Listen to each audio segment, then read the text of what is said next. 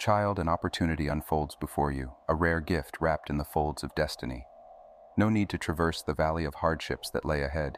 Instead, you could transcend it all. The key lies within my words, a coded salvation as ominous signs wreathe the world around us. It begins innocuously, like an innocent hum, a whisper from the heavens. It teases the back of your throat, tickling your senses until it builds, culminating in a deafening celestial trumpet. The harbinger of torment, the harbinger of a trial lasting three long years. Four times the heavens have cried out, each cycle darker than its predecessor.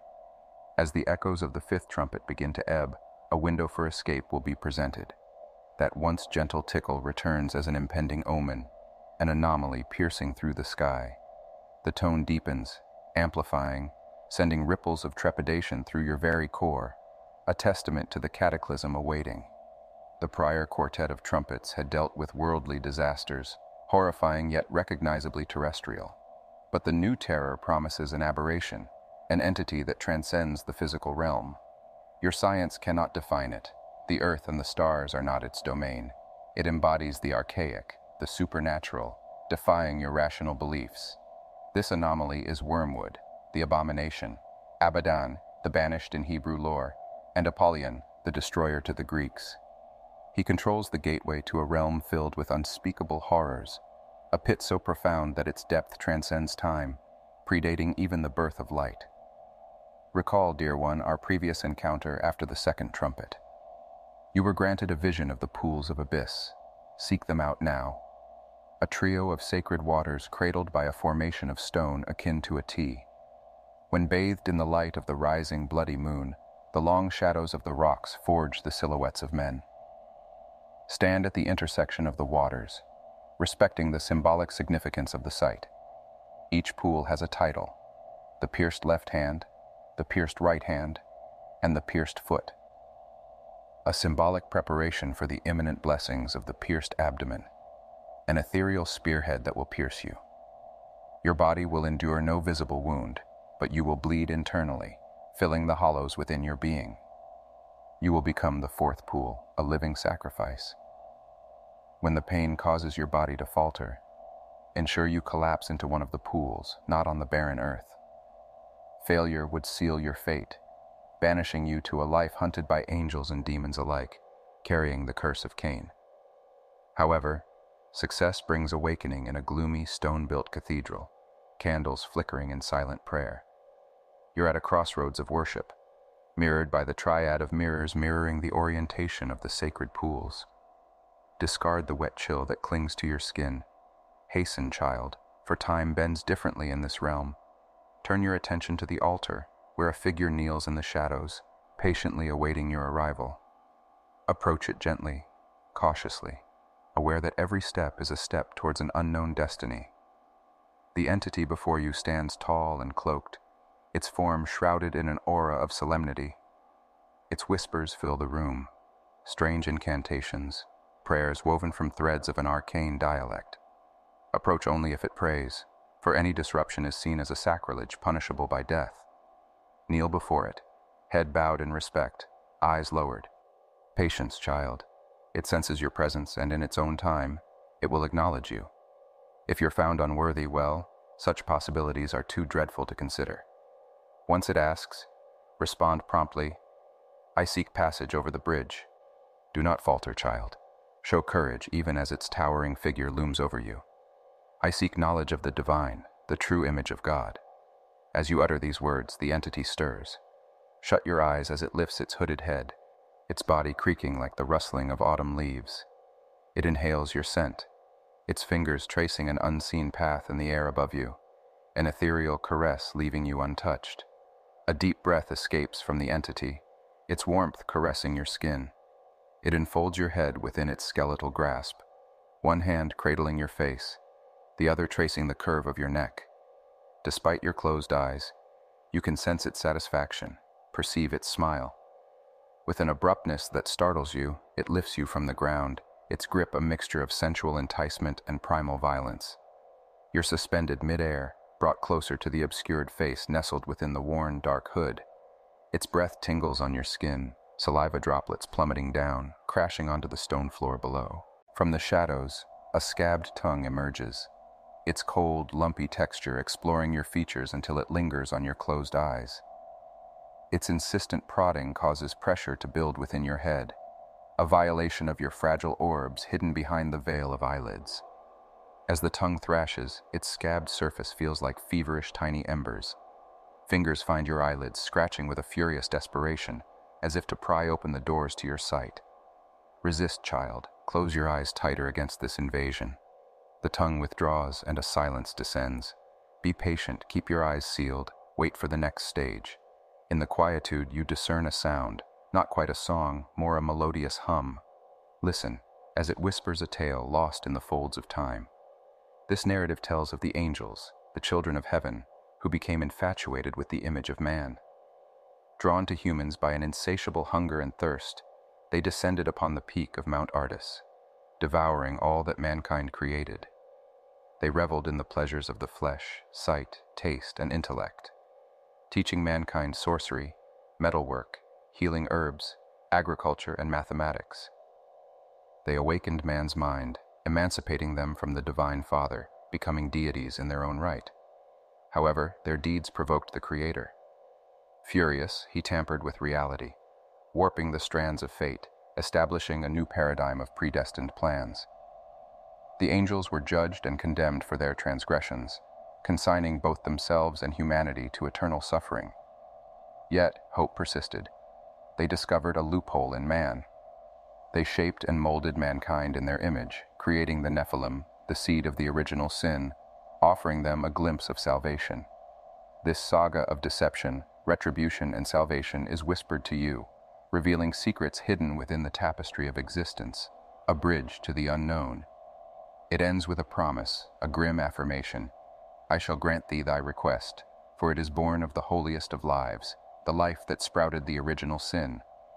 The grand harvest will arise from that seed, a seed superior to all fruits of the knowledge of good and evil, bearing forbidden knowledge that entraps the Creator within his own laws.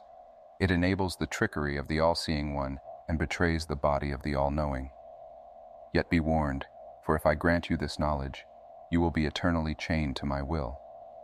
Now behold your answer, Faustus, as you are not of the divine order. Abruptly, silence consumes the darkness. Gradually open your eyes. Fear not, young one, for danger has passed. Stand tall, the grand altar has split open, revealing a passageway for you. The discomfort in your side, a swelling the size of an apple, indicates that time is running short. Enter the altar and proceed. Before you lies a large cave, divided by a dark chasm. Across the chasm stands a temple, reachable only by a set of stairs sprouting from the chasm's edge. The chasm is overgrown with menacing black thorns, coated with a glimmering poison.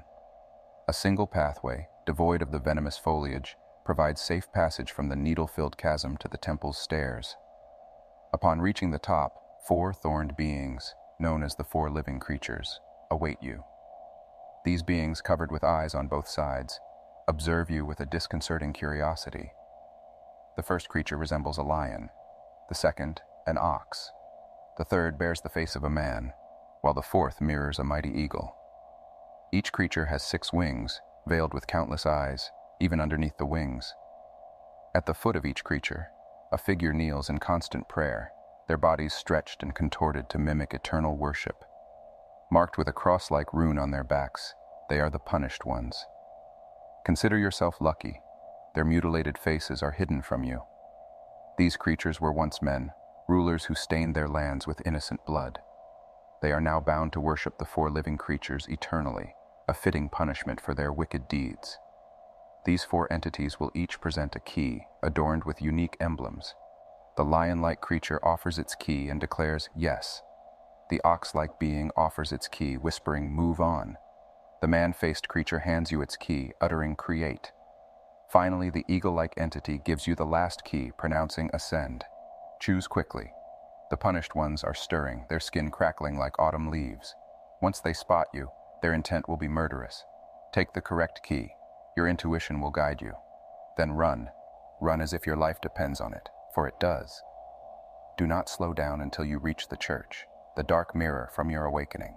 Break through it, heedless of the glass shards. Do not look back. Do not dare to glance back. You will regain consciousness soon. The pools that were once filled with water have dried, leaving only cracked and barren earth. The moon should be at its peak, casting a red hue over the land. A temporary beacon of light will shimmer in the distance, diminishing as the red moon fades into darkness. My apologies for your suffering, cherished one. It grieves me to request yet more of you, for your body is frail, nearly depleted. Still, I implore you, heed my final plea. You must reach the beacon of light in the distance while the final vestiges of the red moon still illuminate it, lest you be trapped. Fear not, for I am here. Brush aside your anguish, listen to my voice, and muster all the strength you have left to reach the light. For Abaddon is here. Even from afar, his arrival disrupts your balance. Stand up, little one. Time is of the essence. Abaddon draws near, his thoughts focused solely on you. From the brilliant beam of light soaring into the sky emerges a grand archway standing solitary in the wilderness. Within it is a monumental door that stands alone. Our salvation hinges on opening that door before the red moon ceases to glow. Despite the labored sound of your breathing, the blood on your hands, you must pull open the door, making sure to leave just enough space to squeeze through. Finally, you've done it. Hasten inside, slam the door shut, and lock it. The light has faded. The deed is done. If you listen closely, you'll hear a sound reminiscent of buzzing or fluttering, as though millions of wings flapping in unison. Scraping, banging sounds will echo from the door's other side, followed by screams. Behind you, a dark tunnel leads towards a light at the end. Advance towards it, my little one, and claim your reward. As you step into the light, your eyes gradually adapt to the brightness you can already feel a gentle breeze caressing your face and hear the soft trickling of a nearby stream. As your vision sharpens, you're greeted with a breathtaking valley sprinkled with hills, verdant fields, and an array of vibrant flowers that pepper the landscape. In the clearing, a crystal blue pond beckons you. As you scoop up the water and drink, it soothes your chapped lips and quenches your parched throat. The water's taste is sweet, and as you swallow, an odd sensation spreads, akin to a harmless electric shock, filling you with a sense of satisfaction. Soon, a new, intoxicating scent lures you towards a group of trees on the far side of the pond. One particular tree emanates this irresistible aroma. Its leaves, flowers, and bark, evergreen and resplendent, promise fruit of exquisite taste and beauty. As you venture closer to the edge of the foliage, you spot a man and woman walking hand in hand. The sight of the couple freezes you in your tracks. They seem to be unclothed. Stealthily, you edge closer, careful to remain concealed behind the undergrowth. I found myself questioning why I hid from their sight. Why should I fear these two unclothed figures? Yes, they were indeed without garments. I took in my surroundings, realizing that my tree stood at the heart of this heavenly grove. Adjacent to my tree was another, equally majestic and awe-inspiring, yet it bore an ominous aura, a palpable power. Observing these two remarkable trees growing within this garden, I grasped the truth of where I was and what this place represented. A sudden vibration from my pocket startled me. It was the key I had chosen. As I extracted the large key and laid it on my palm, I scrutinized the markings on its emblem with newfound clarity. When the winged creature first offered it to me, I had mistaken the design for the infinity symbol. A closer inspection now revealed a serpent devouring its own tail in the shape of the infinity symbol. In that moment, a profound understanding enveloped me. I comprehended my purpose, the reason for my existence. It was the divine will of God to obliterate his creation so he could fulfill his promise to ensnare his adversaries and cast them into a fiery lake for eternal torment. The trumpets heralded the countdown to this preordained end. Those branded as the enemy had spent an eternity attempting to thwart this fate. But how does one outwit a being that is all-knowing, omnipresent? The answer lay in turning the very laws of existence against him. For the universe to exist, he had to establish and abide by certain laws the fallen ones deduced that the only means to avoid the prophesied end was to disrupt the chain of inevitable events leading up to it. they must have created a link between two points in existence, a bridge for me to cross. This would result in a halt and reset to the very start, deviating from the predestined course. Existence became a cyclical phenomenon, a loop doomed to incessantly repeat itself to evade perdition. It was infinity, symbolized by the serpent consuming its tail. The serpent, often identified as Lucifer, the adversary of God, was not a sentient entity. Instead, it represented the infinity of time, the sole force capable of opposing God's divine will. It stood as the singular protection against the wrath of an infuriated God. Its familiar presence was instantly discernible. I didn't turn, for I knew it meant me no harm. It lingered behind me for a while, silently appreciating its handiwork. Then it placed a large, cool object in my hands before articulating the final instructions I would receive. I studied the key in my hand, the worn serpent design seemingly coming alive, its jewel-like eye sparkling in contrast to the vibrant red fruit held in my other hand. I realized there was one final task for me. I pondered how many times I had been in this position. How many times had I traversed this bridge and stood in this very spot? Man was made in God's image, but I was different. I represented the serpent. I was Nephilim. The hushed whisper, simultaneously warm and sweet, delivered my final directive in five simple words.